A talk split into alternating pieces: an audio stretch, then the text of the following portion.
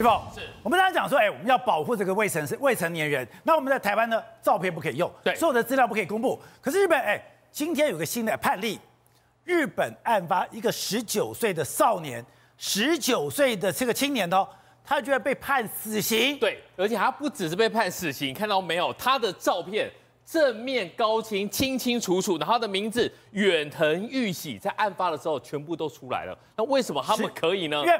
日本是二十岁是成年，他只有十九岁，对，所以呢，他们的十八、十九岁都叫什么？叫做是特定少年，所以他也算是一个少年犯。但是因为日本在二零二一年的时候呢，修法，他说如果有太可怕的一个案件，就是太残忍，而且呢，你是准备好给息，你不是一时之间冲动，你是准备好这些东西，然后去犯案的话，就要把它做什么事情，移送一般法院。就是你十八十九，你如果你真的是太太太过分，你跟移送一般法院，那他是二零二一年十月犯案，刚好修法完成，所以呢他就直接命中了。那他做了什么事情？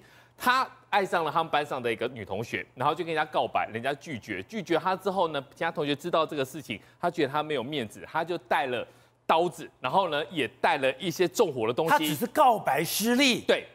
刀子。对，然后呢，去女同学的家里，但是呢，按了电铃之后呢，爸爸出来应门，然后他说那个叉叉同学呢，他说不在啊，他去补习，他不在家，那你不就该回家了吗？不是，直接动手把他给爸爸给杀了，杀了他爸爸，对，杀了爸爸之后呢，再找了他妈妈，再去杀他妈妈，然后呢，这个女同学的妹妹躲起来，躲起来之后，你应该回家了吧？对，放火。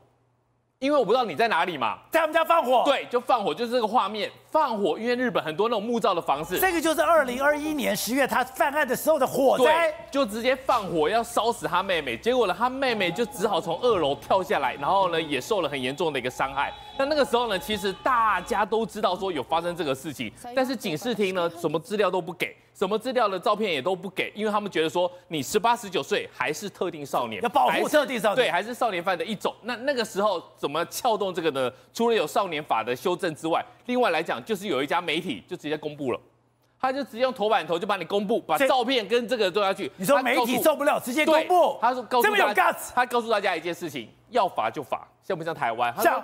这种事情还能够吞忍，我们这个民族没有救了，所以就直接把他实名公布了。然后实名公布之后，所以这里是贾府，对，贾府杀人放火，十九岁，然后把他的所有的照片都公布出来。但是呢，他的公布下去之后呢，其实日本的民众也是相当支持的。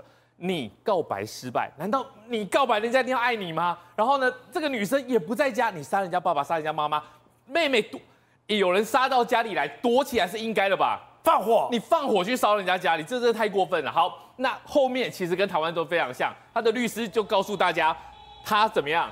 台湾那一套嘛，他是什么？精神耗弱，他那个时候精神不济，他没有足够的一个判事能力，所以呢，还告诉大家说，其实他只是一个十九岁的一个男孩。但是呢，整个审理下来之后呢，我觉得日本的主审法官讲的很有道理，你不可以拿这个东西来推诿你的过程。你你你的你的一个行者，所以他是一个非常恶质跟强固的杀意进行了一个冷酷犯行。对，因为呢，他是准备了刀，准备了助燃剂去的。你不是说一时生气、一时气愤，他是怎么样精心策划，然后犯案动机更是奇怪。你去拒，你去告白，人家拒绝，你就要杀人吗？他就觉得这个没有教化的可能。就算过去过去来讲的话，他可以办比较长的刑期。他们也认为说，你再回到社会，还是一个可怕的一个犯罪因子。所以呢，就决定把他给处理掉了。那这个是他们在日本的话，第一次少年犯，然后呢被判了死刑。但是回到重点，重点是什么？如果他们没有在二零二一年的年头修法修法的话，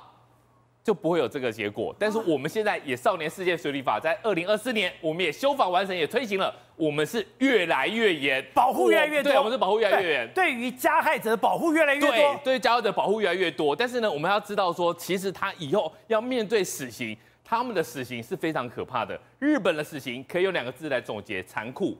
跟我们台湾不一样，我们台湾就是这样子嘛。那日本的话，他是把它关在里面，然后呢，他每一天呢都有一个时间可以放风。所以刚才讲的，你如果在日本，你如果被判死刑，导播我们看这个画面。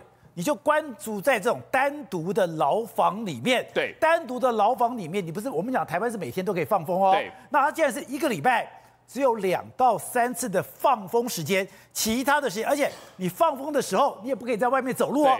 导播看，就这个地方。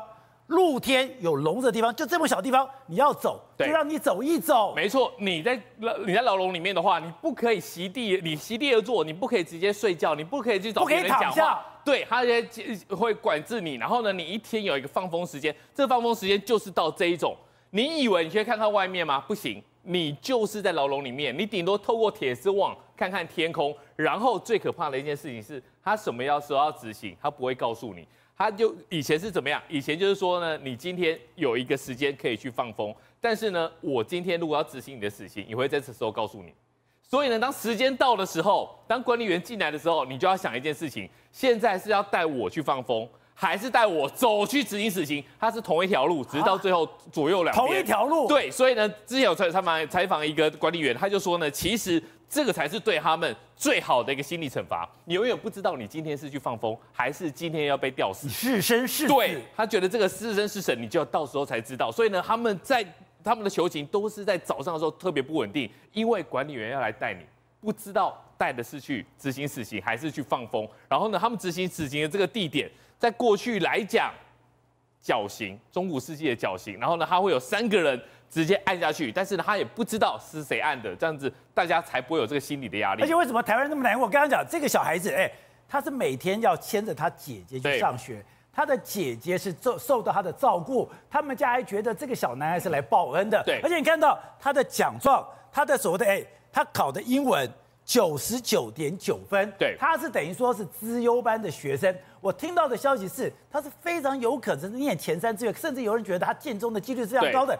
这么小孩，这么好的小孩子，刚刚讲品学兼优，这么努力的照顾自己的姐姐，被杀了以后，家里面每天以泪洗面，然后完全没有任何的办法。对，现在来讲的话，其实已经超过二十天，已经到第二十三天了。然后呢，家人看到他的书，看到他的考卷，都觉得非常难过。一个这么好的小孩，来报恩的小孩，还要每天负责就牵着姐姐，因为姐姐有一些障碍。去上学、放学，这么好的孩子，品学兼优，为什么在学校发生这个事情？他就说呢，他已经不知道该怎么办，他只祈求一件事情。那个人，他讲的是什么？他讲那个人是前科，凶手是前科累累，前科累累，为什么要让他回到一般的学校里面去？然后呢，杀了他的孩子，他只希望能够重惩。不要再让有其他的孩子、其他的好学生在遇到这种事情。我觉得这个悲怨最惨的一件事情是，这个悲怨台湾社会可能给不了他。不是，我要讲的，我在我的学校，我在我的教室，那应该是全世界最安全的地方。对，我现在在这个地方被杀了，我被杀了以后，我还告诉无门。对，现在来讲的话，最惨的事情就是这个，他们只希望说正义得以伸张，但是因为我们少年事件保护法，因为新 新北地方法院少年法庭一再的一个维护，现在来讲的话，我觉得连这个悲怨都拿不到。我们要讲到的，台湾百分之七十甚至八十的人都是主张要执行死刑。我们对于这个东西，觉得应该还给这个所谓的受害者一个的公道。就台湾的社会、台湾的法律，竟然在这几年时间，天平完全倒向了加害者。你说这个在未来立法院一定会进行很强烈的攻防。一个最清楚的例子，苗博雅，如果按照个人的条件表现，苗博雅都可能非常有可能在大安区赢得了罗志祥。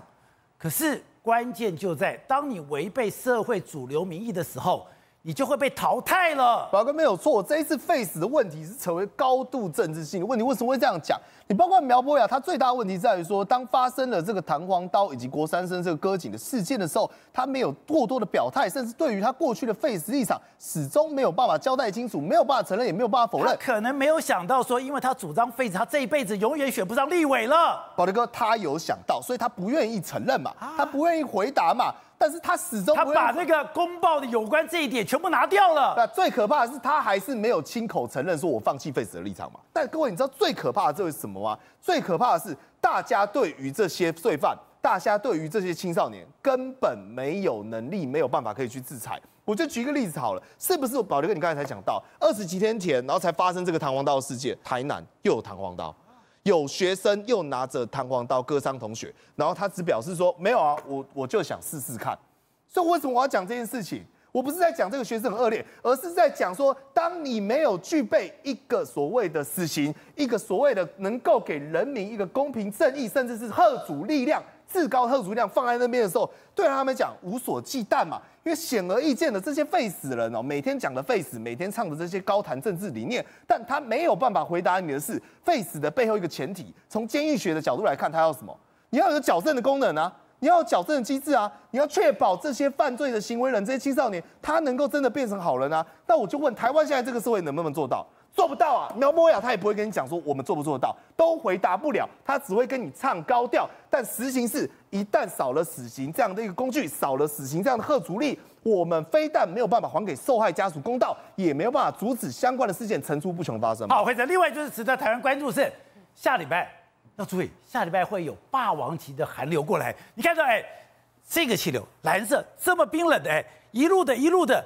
要到台湾来了，是啊，现在呢，其实我们都知道下礼拜，而且这一波寒流有可能是今年入冬以来最寒冷哦，就从二零二三年下半年以来最寒冷的一波。然后甚至有人讲到说啊，有一些地方山上可能会下雪哦。那最主要原因就是刚您提到的，它其实呢，这个冷气团是从北极那边一路往下吹啊，所以第一个一月十二号之后，美国这是美国，对，美国的北美这边就已经都全部都陷入了相关的一个冰风暴，哎，很可怕。他说许多中高纬度的地方都是零下二十度以下的极严寒的一个低温哦。然后呢，从一月十一二号以来，美国九个州就已经有三十三人死亡，包包括了阿肯色州。你现在看到的画面，这个是怎么样呢？它其实是一个叫肯卡基河上的，然后它就原本已经有那个冰，然后说是冷冻起来，但是因为实在是太冷了，所以导致它出现了一个冰堵的状况，这冰堵就越来越多，越来越多。所以你看，这本来呃那个水就溢出来，又下雪，所以呢呃又下雨，所以就导致这个整个旁边地区几乎。都陷入了一个冰河里面，这看起来很可怕哦。家里变冰河，对，家里配冰河。它本来是河里面结冰，结果又下雨，然后那个冰就往外跑，就反正就变成一个很可怕的一个气候现象。所以我看那个白色都是冰，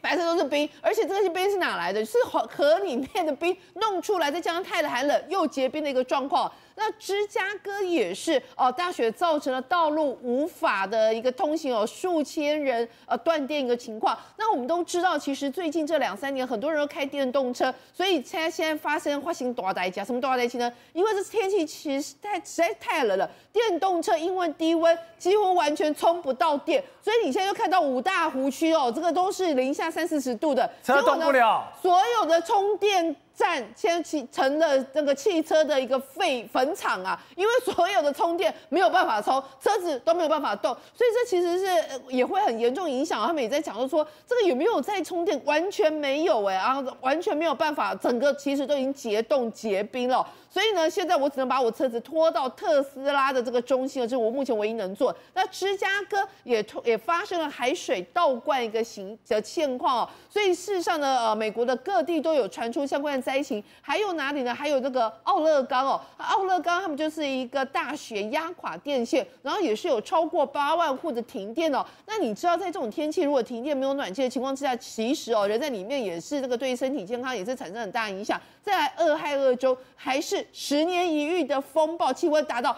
负四十度啊，几分钟之内就会呃，你看这个也是因为气候的关系，现在产生了一个哦，这应该是电线走火这样类似的状况。然后呢，还有什么？这是很可怕，缅因州哦，它竟然就是有五十五号洲际公路变成巨大的一个滑冰场哦，汽车整个都已经完全滑出了一个路面。